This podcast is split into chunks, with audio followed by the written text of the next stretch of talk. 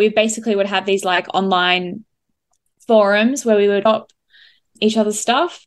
And I think I found that so helpful because when you're kind of looking at someone else's work with a critical eye, you then learn to apply it to your own work. And I think it really helped me with things like, okay, what questions do I want to, to be putting into the reader's mind at this stage? Like, what information should they have and should they want to know? And just all things like that, and about how to keep that sense of suspense and also all the different ingredients. I think it was just, yeah, really helpful.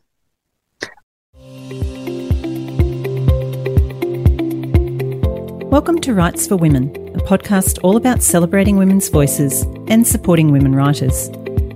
I'm Pamela Cook, women's fiction author, writing teacher, mentor, and podcaster. Before beginning today's chat, I would like to acknowledge and pay my respects to the Dharawal people, the traditional custodians of the land on which this podcast is being recorded, along with the traditional owners of the land throughout Australia and a quick reminder that there could be strong language and adult concepts discussed in this podcast, so please be aware of this if you have children around.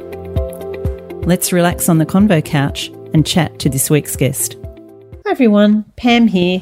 I've got a great episode of Writes for Women coming up for you today with Meredith Jaffé, one of our favourite guest hosts chatting to Emilia Hart about her debut novel, Weyward. And I'm hearing so many amazing things about this book. And after listening to this chat between Meredith and Emilia and hearing more about the book, it's definitely one that I am going to be adding to my reading pile and whizzing it to the top very soon. Emilia sounds like she is such an accomplished writer, and the whole story of the book with three different timelines, a bit of a magical realism element, and some amazing landscape description. Sounds absolutely fantastic. So, you're going to have a really great time listening to this chat between Meredith and Emilia. I just thought I'd pop on because I'm not doing weekly episodes and getting into your ears every week, but I thought I'd just give you a little bit of a quick writing update on what is happening with me. As I announced a little while ago, I have signed a deal with Bolinda Audio to have all of my backlist and two new books published by them in the coming kind of 18 months. And the first book that's coming out on audio is All We Dream. So that was the book that I revised. It was my second published book as Essie's Way, and then 18 months ago I revised it. It's now called All We Dream, and I'm happy to say it has some lovely reviews out there. So thank you to everybody who has read that. But if you haven't read it, or if you'd like to listen to it on audio, even if you have read it, it's currently up for pre order. And I'll put the links in the show notes if you'd like to pre order that, All We Dream, which will be out in May. Then in July, my very first published novel, Blackwattle Lake, will be out on audio release. And that's the most recent thing I've been working on. I've done a quick update and revision on Blackwattle Lake just to bring it into line with my current writing style and also to make sure that it will be in a, written in a similar vein to the two follow on books, which I will soon be working on. I'm actually halfway through the second book, which is going to follow on from that, called Out of the Ashes. And there will be a third book finishing off Eve's story, which will be out sometime next year. So it's really exciting to have some new work in process and to be getting some new books out there. Certainly to have audio books out for the first time. And it's going to be fantastic to see how they're received and just to have my books circulating again and some new work out there too. I've also got a novella coming out in October as part of the HarperCollins Christmas Vet anthology. And that will be out in October, and there'll be more details about that soon because that will soon be up for pre order and the cover will soon be released. The other thing that I've been very busy working on is my Turn Up the Tension course, and I'm almost at the end of the eight weeks with the first group going through that course, and I'm so excited about the way that they have just really gotten into the course. We have a weekly Zoom call, they do the modules each week, there's bits of homework. And I'm getting comments like, this is the best writing course I've ever done. This is, you know, really improving my writing. I'm learning so much. So to hear that after putting, you know, a lot of work into really upgrading this course that I have taught numerous times before, but have now really refined and deepened. And I'm just so happy with the way that it has turned out. And there's going to be a new course for that starting in May on May 10. So you can sign up for that now if you go to my website, pamelacook.com.au, go to courses there and find out more about that and how to sign up for that. So there's only limited numbers and it would be great to have some Writes for Women listeners joining up to do turn up the tension. I also thought that I might start bringing you just a little weekly tip, something that is coming at the moment from the course and in the first module that we do in the course is about openings and hooking the reader from the very opening of the book. So, one of the things that we talk about is this idea of starting with a hook. And of course, starting immediately into the action, giving the reader something that's really going to raise their curiosity and have them asking questions, those subconscious questions that really are going to drive them through the rest of the story and have them wanting answers to those questions. One of the things that I do in the course is I use examples from a variety of genres. And one of the examples that we have in the first module, Openings with a Hook, is from Liane Moriarty's book, The Husband's Secret. Many of you may have read that, and it's a fantastic book, one of my favourites of Liane's. And this is the way it opens It was all because of the Berlin Wall. If it wasn't for the Berlin Wall, Cecilia would never have found the letter, and then she wouldn't be sitting here at the kitchen table, willing herself not to rip it open. So, even in those opening lines, we just have so much happening. There is this kind of friction and dissonance because we don't know what it is about the Berlin Wall. Is it the actual Berlin Wall? Is it something that happened at the Berlin Wall? What has the Berlin Wall got to do with the letter? And why is Cecilia sitting there trying not to open it. Often, if we get a letter, we think about ripping it open, but she's trying not to open it. So there's a whole lot in there that is hooking the reader, that is pulling us in and making us ask those questions at the subconscious level. So that's just one of the examples that uh, I use, and there's plenty of other examples. I've used loads of examples in each module just to make sure that I cover all genres and have something there for everyone.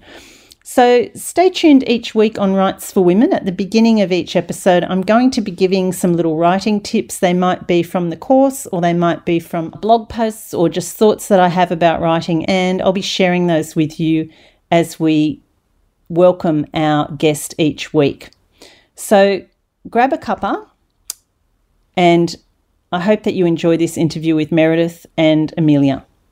Hello, everyone. My name is Meredith Jaffé, and I'm thrilled to be taking over the convo couch this week at Writes for Women to speak to do one of my all time favourite things, which is to speak to authors.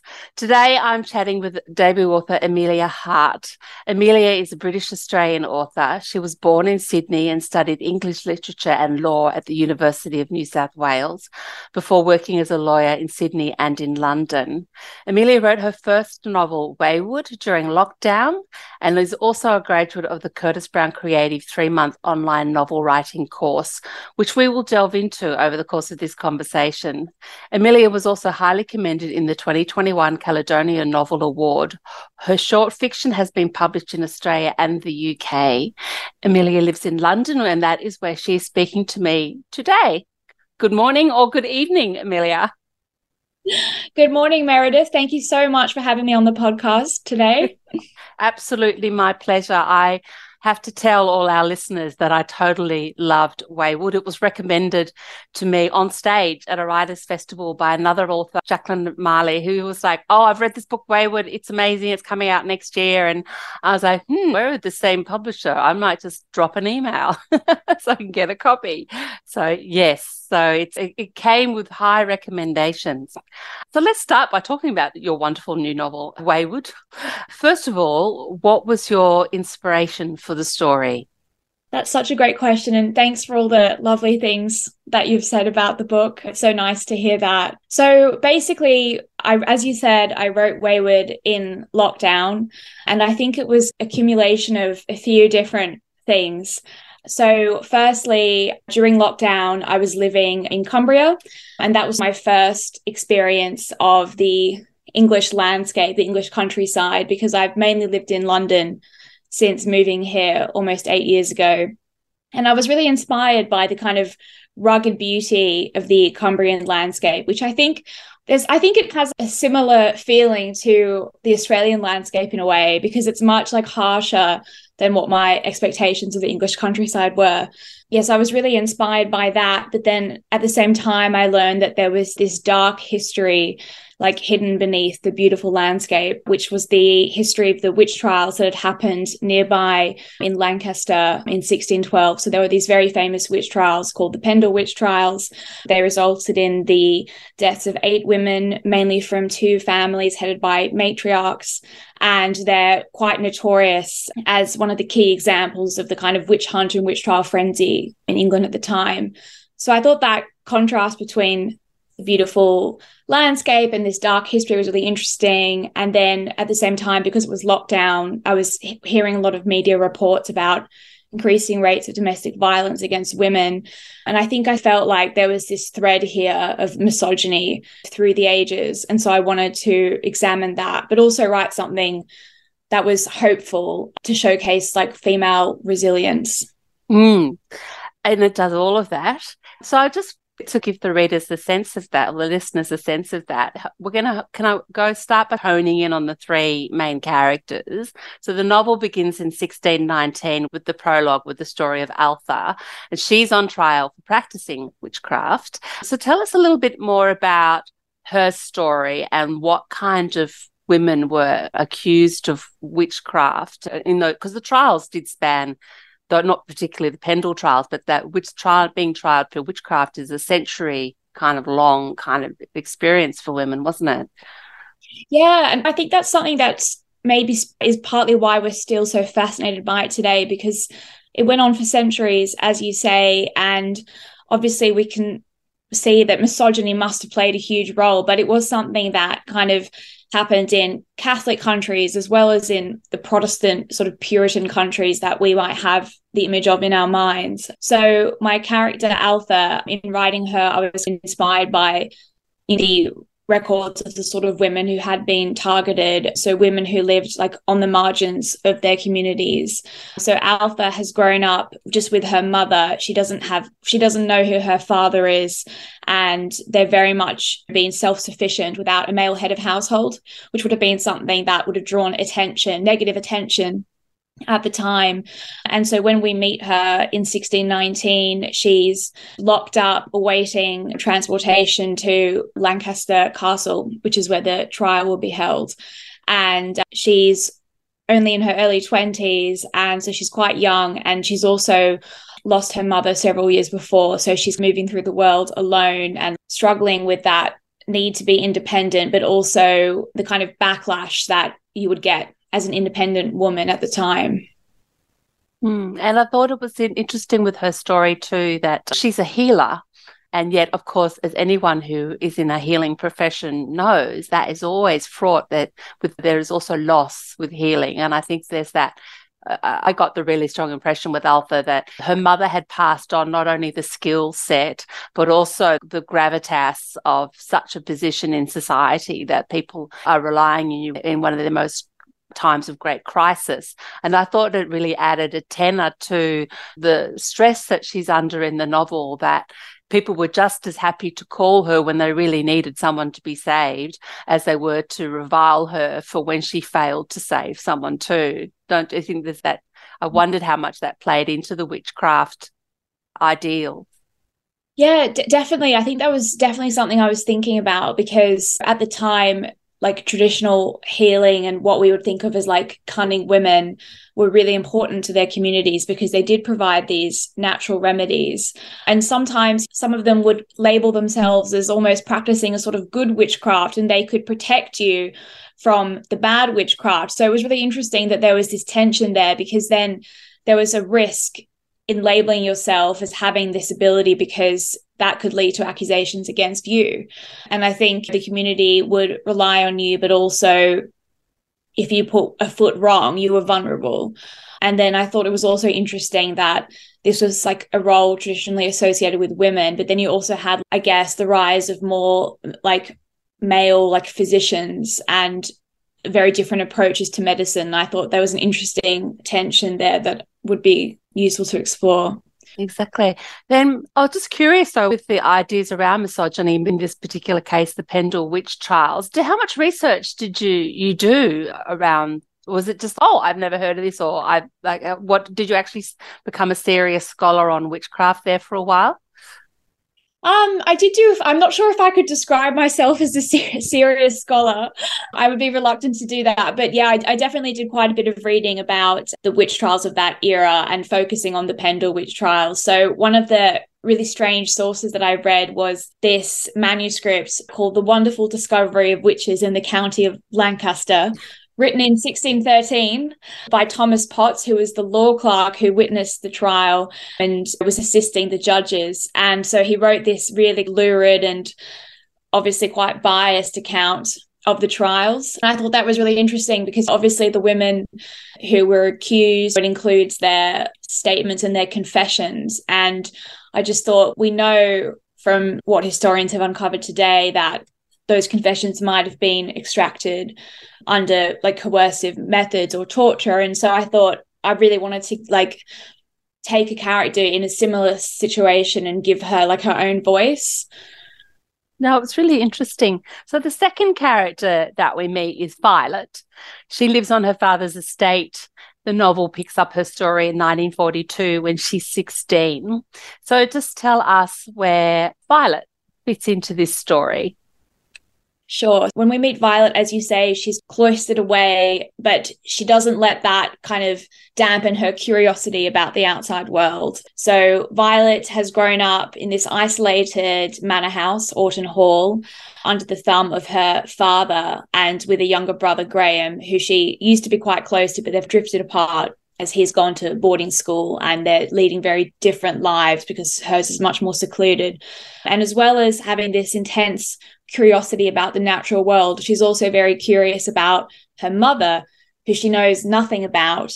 So the only thing she has of her is a locket, a pendant with a W inscribed in it that she's not really supposed to have this. Her nurse gave it to her against her father's wishes. And so there's this kind of curiosity and this need to know more about her mother and what her relationship with her father was like. And that really drives the story forward for Violet. But she's also because she's 16 obviously there's a lot of change around that time and that is relevant to the story as well when she comes into contact with one of her male relatives who's been who's taking leave from the fighting in North Africa and I think the other thing too that is important about Violet's story is not only is she effectively cloistered away with just the serving staff and her father and her brother, but her brother is both her brother and her are under her father's thumb in different ways because of their gender and also that that her father is a violent or at the very least a bully but but uh, in a bordering violent man. So he's ruling through fear and rather than he's not a loved and respected figure shall we put it that way. So i thought that was yeah. a really interesting contrast too.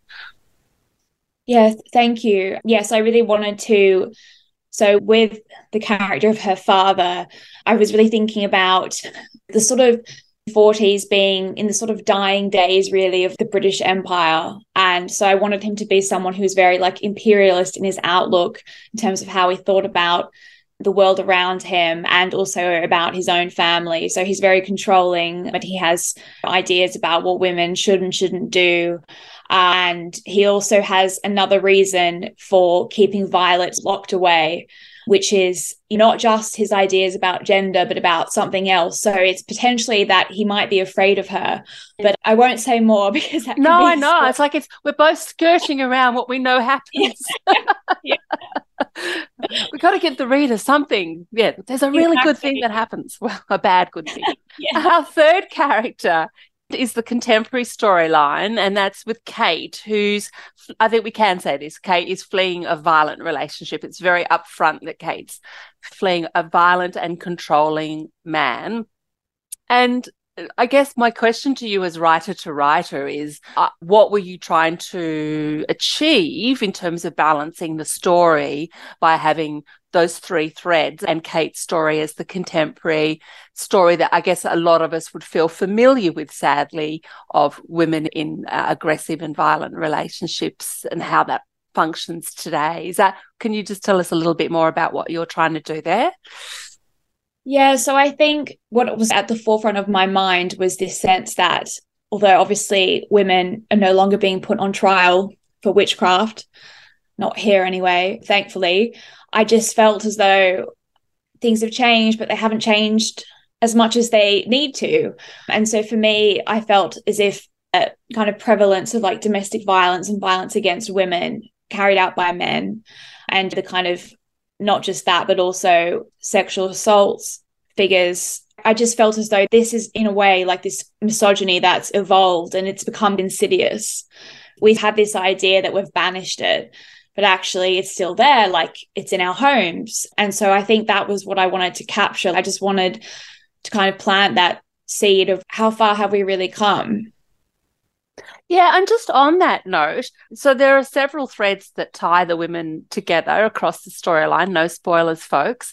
And and obviously misogyny is was something that was playing on your mind. But I was also curious whether this was something that like I'm just I guess I'm doing a chicken or the egg kind of question. Is this something that revealed itself to you how strongly these themes were evolving in their writing and editorial process? Was it something that was inspired by the Pendle Witch Trials, but then you then sought characters who could exemplify it through the ages? Like, how did that process work for you? Because I know sometimes some people say you should not start with themes, you should start with character, and others say, but you need to know your overarching themes to exemplify. So, how did you go about this with your novel, yeah. with Weyward?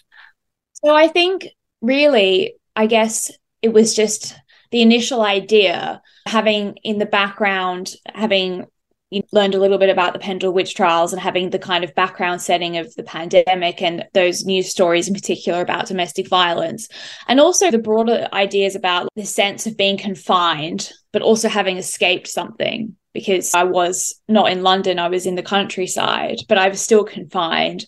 I couldn't, I could only leave the house for an hour a day. I couldn't travel back to Australia, obviously, for some quite some time. I think I had this these ideas about confinement and escape in my head, and I just had this image of this woman like fleeing something, fleeing a situation of confinement, escaping to somewhere in Cumbria to this cottage that she'd inherited, and then connecting with a much older story. So it very much started with, you know, that Kate, she was the first character that came to me. And then I knew that I always knew I wanted it to be about like a legacy of female power. And then, so then Altha emerged, and then I realized I needed someone to tie the two women together because they were so far apart in time. It just wouldn't be feasible or would be much harder to create those natural intersections in the story. And then so with Violet, I mean, she's in, in a very extreme example of seclusion. But I was also thinking, even if she hadn't been living this life, her options would still have been very limited. And it's interesting because World War II is obviously a time when that was starting to change for women. Um, yeah, I guess That's a very long-winded answer to your question. No, it's not. It's not at all. and, and, the other thing that really struck me when I was reflecting on this to write my questions for today was you know, so the misogyny and male power question, and then the re- reassertion of female power. But the reassertion of female power is very strongly linked to that sense of self, isn't it? Each woman has to confront her true nature, find their true nature in order for them to evolve and change, which is obviously ne- the necessity in a novel for character to change. And what were you thinking about in that respect in terms of your themes and the characters? Yeah, that's a great question because I think obviously there is like a kind of magic realism element to the book, and that ties in with that sense of reclaiming yourself and rediscovering your own power. And so I wanted that their sort of ability to be or their close connection with nature. I wanted that to be representative just of that idea of finding your own strength. And so for instance like with kate as a character she's someone who even before she was in this controlling relationship she had a trauma in her early life and that led to a kind of a repression of her sense of self and a disconnect with who she is and I think as something that then made her like more vulnerable. And so I wanted to use this idea of this inherited legacy as a symbol of, I guess, like just the strength that any woman might find within herself to be assertive and independent. Hmm. The other really important element of Weyward is the landscape of the story. And I, as we discussed before, you wrote Weyward in Cumbria, but I'm really quite interested in how landscape is used as character. And A, did you do that deliberately? Or B, was it just one of those wonderful accidents of life that you were in this amazing place that just infiltrated the writing? Or, or maybe then that's what did happen, but then you went, hang on a minute I could make landscape a character. How did all this happen for you? Yeah, it definitely was something that I drew out more in editing with my editors, trying to really capture the different faces of the landscape, like the changes in season, so that there was like a degree of contrast. But also, I think was have experiencing this new connection with nature myself, as I think a lot of people were during lockdown, whether it was like your local park or your garden or like the local wilderness, if you have access to it, that was like something that I found re- like quite restorative and regenerative. And so I think it was already quite prominent in the draft, but then it was something that I did consciously try to draw out and make it feel like a character. So I'm really happy that you feel as if it was. well, and not everyone can write landscape. I there's a whole as you probably are discovering too, you meet so many different writers and everyone has their strengths and weaknesses and yeah. or their the things they love doing and things they don't love doing. Perhaps it might be a better way of putting it.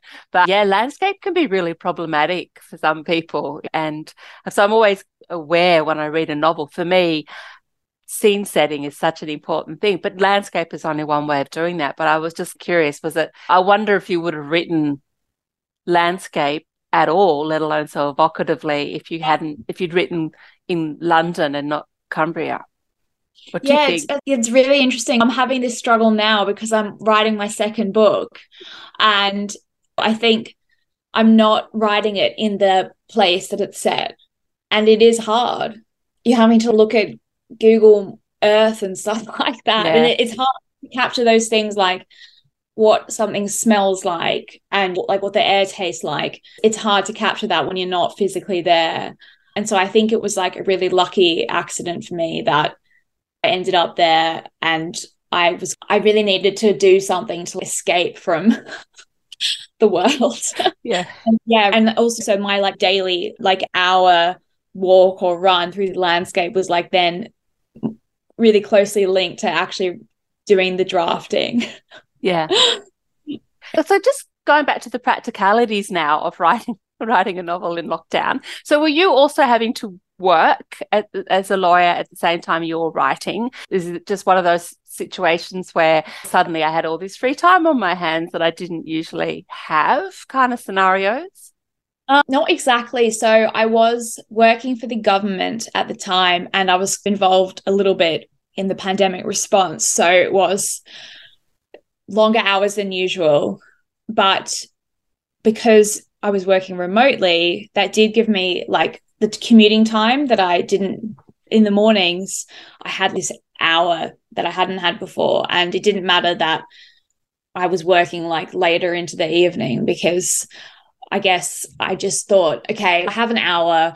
I can wake up early and I'm just going to write a thousand words before I start work every day until I have something that looks like a book. And, and, and, think, and, had you started writing any of it before you went to Cumbria? No, okay. And then no, no. in this process, did you decide to do the Curtis Brown Creative three month course, how to write your novel? So I had already written the novel. So I had a first draft that I'd gone over a few times. But I think writing can be so lonely, as you probably know. And it's so helpful to get feedback from other people. And I also knew like Curtis Brown had such a wonderful reputation and I'd heard great things about their courses. And so I just thought, oh, I'll just apply. You never know, maybe I'll get in. And I actually, so this was when I was living in London again. So I had, it was six months later. And tinkering with this draft. I actually sent in the application form like with mistakes in it. Like I sent the wrong version, then had to resend it. So it's really lucky they accepted it. I'm like, if I hadn't realized, my life could be quite different now. they might have set you back again. We take through this course, but how would you like to do our proofreading course? yeah, exactly. Yeah, I said one that had because I love working with track changes, but then I often like turn or you can turn it off so that you can't see it, but it's still in the document. And I didn't realize I had done that. So it was just like covered in red and oh anyway. luckily it was okay. So just for the listeners who aren't aware of this, you have to apply to do the three month novel writing course at Curtis Brown, and you therefore yeah, you have to present a portion, like how many words of your work. I can't remember exactly. I think it was about three thousand, the first three thousand, and then I think maybe a synopsis as well. Yeah, so I you do have to like it is like auditioning. And then, so I would imagine though that in terms of the practical craft skills that you're learning on the course and going, oh gosh, I didn't realize that. I've just done that and through my entire novel, all those magic moments. But I imagine because you've all had to apply to get onto, I mean, how many people are on the program at, at a time? So I think for my course, because which was online, I think it was like about, I want to say around 10 Oh gosh, um, it's really small still. Yeah. Yeah. But I was going to say because the advantage would be that you've all won the prize, as it were, that you've been accepted onto the course. So that it's is it quite collegial in the way that it's taught? Yeah, de- definitely. So it's all about feedback and giving feedback on like your classmates' work. And so we did our tutor, who is Suzannah Dunn, who is herself, she's like a wonderful writer, and she was an amazing tutor. But we basically would have these like online forums where we would drop each other's stuff. And I think I found that so helpful because when you're kind of looking at someone else's work with a critical eye, you then learn to apply it to your own work. And I think it really helped me with things like, okay, what questions do I want to, to be putting into the reader's mind at this stage? Like what information should they have and should they want to know? And just all things like that and about how to keep that sense of suspense and also all the different ingredients i think it was just yeah really helpful Okay, and so I'm sure everyone also wants to know. So you do the three month online course, which anyone from Australia can do as well. For anyone who's listening, that's the advantage of online. So you do the three month course. How does this sort of wrap up? Like I'm imagining because it's Curtis Brown Creative that you've got an entree into having the manuscript uh, looked at by an agent, one of the London-based agents. Can you just take us through from from I finished the course on this day, and then the things that happened between that and publication in terms of getting an agent, finding a publisher, seeing the book go into the process? Yeah, sure. How it normally works is basically when the course is finished the agents at curtis brown's office in london are sent like a portfolio with different samples of everyone's work in it which they read and so i think a lot of a lot of authors have then had agents approach them off the back of that but for me i mine was like a little bit different because i um, entered this caledonian novel award prize and then when i got shortlisted i told Curtis Brown about it. And then they were like, Oh, would you like us to send send on your manuscript to one of the agents. Anyway like they'll have a sample but we can just send the whole thing. So yeah and then that was how they connected me with felicity which was amazing. She's so brilliant. I still can't believe she's my agent.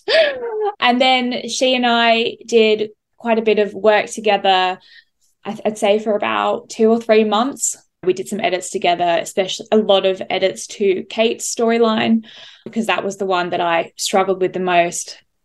I think because it's it was contemporary and didn't have that escape element that the ones in the past might have had. And yeah, so we did some work together and then she sent the book out on submission. And then yeah, I had an offer from Borough and yeah, I was thrilled, thrilled to accept. How long from for, for again for people who are listening in so from the moment you started writing Weyward to when you signed your publisher contract how long was that period it was about a year which i know is like unusually short. Yeah. Very short. And yeah. then between when you found out about the caledonia award and that and getting the contract with the publisher like how long was that process then? Maybe three or four months. Wow. Yeah. Okay that's a really unusual story. Good to know. We all like to hear that the unusual stories. And i guess my other question for you out of this experience is what did you feel that you yeah, gained in terms of like at the end of the writing editing process for this book what have you taken with you into the what the your current book that you're working on? So i think yeah that's a really interesting question because i think although i definitely learned so much I think every book is really different. And I'm having a really different experience with book two, which I think is often the case. So i have been rewriting it and rewriting it quite a lot. I think because with your first book, sometimes it's that you're hit with this idea and then you write the idea and it might not be quite right and there might need to be a lot of work, but it's you're starting with that kernel initially. But then if you're under a contract, then it's like you have to write to find the idea. So it's quite a different process. But Can I, I think... stop you there? So you've got a two book contract for when you yes. signed up with your publisher? Yes. Yep. yep. Sorry. Go on. Sorry, I should have said explained that. But yeah, so I think something that I forgot, a lesson from writing Weyward that I forgot when I was doing the earlier versions of book two was because I'm writing historical fiction again, and I want to again look at like female stories. And it's something that is again quite, it's quite a harrowing episode of history. And I think what I did with Weyward was I was able to look at that and make it readable and palatable by adding in this element of magic realism and the mystery. And so I, in my early drafts, I forgot to do that. And so it made like the writing of the book quite depressing. but I think I've now I think I have a handle on it, so it's okay. But yeah, there'd be so many I would I've learned so much. Also things like sense of place. I think that's so important. And for me as a writer, that's something I think I need to have a place that the story kind of converges around. And so, yeah, that's something that I'm trying to do again. And tell me, are, you still in a feedback group with your cohorts from the creative writing course?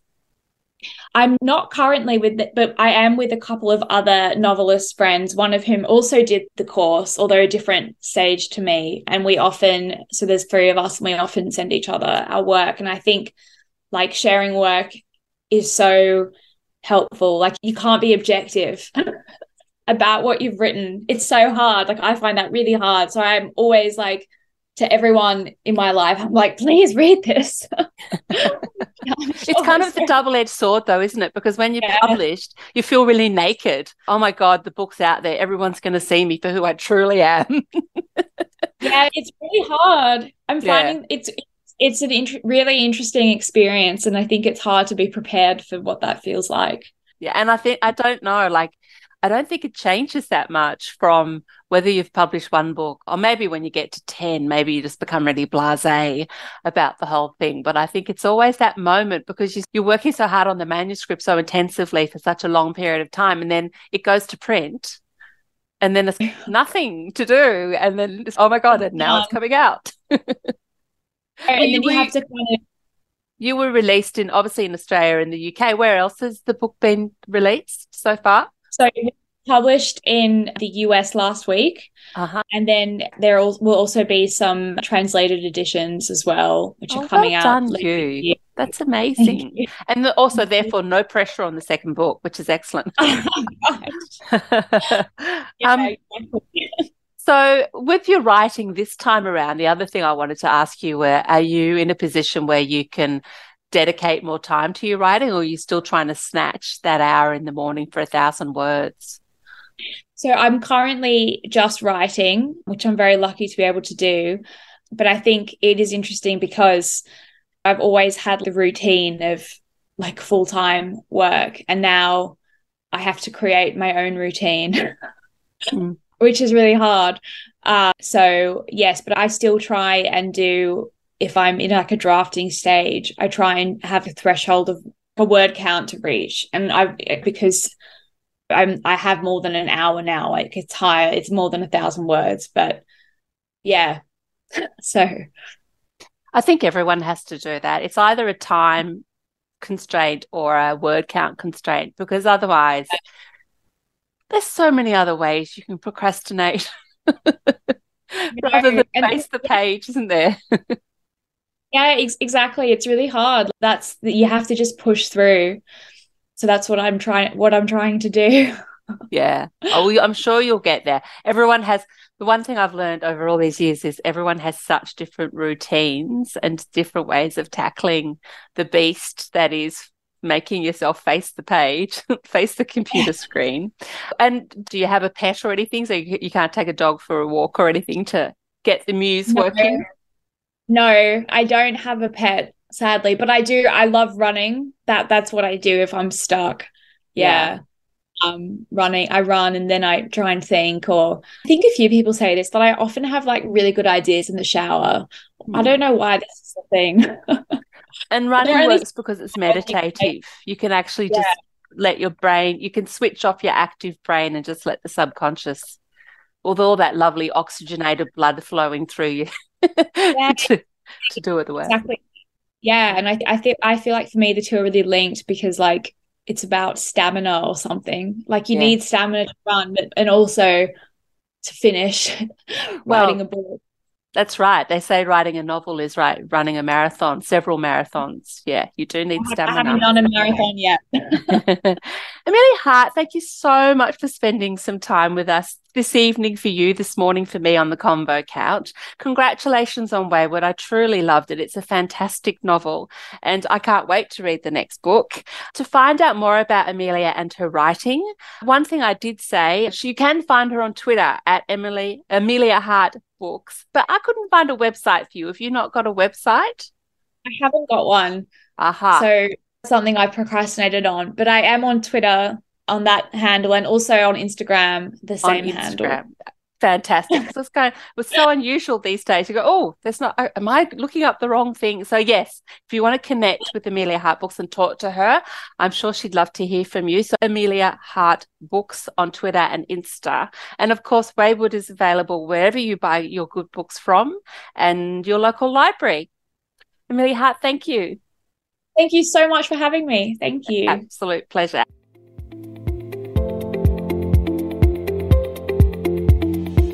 Thanks for listening to Writes for Women.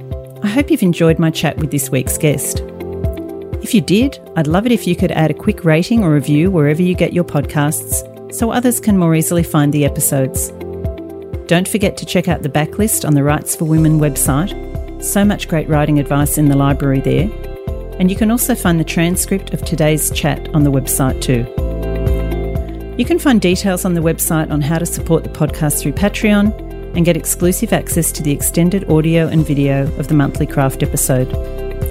And you can connect with me through the website at writesforwomen.com, on Instagram and Twitter at W4W Podcast, the Facebook page Writes for Women. Find me and my writing at pamelacook.com.au. Have a great week, and remember, every word you write, you're one word closer to typing the end.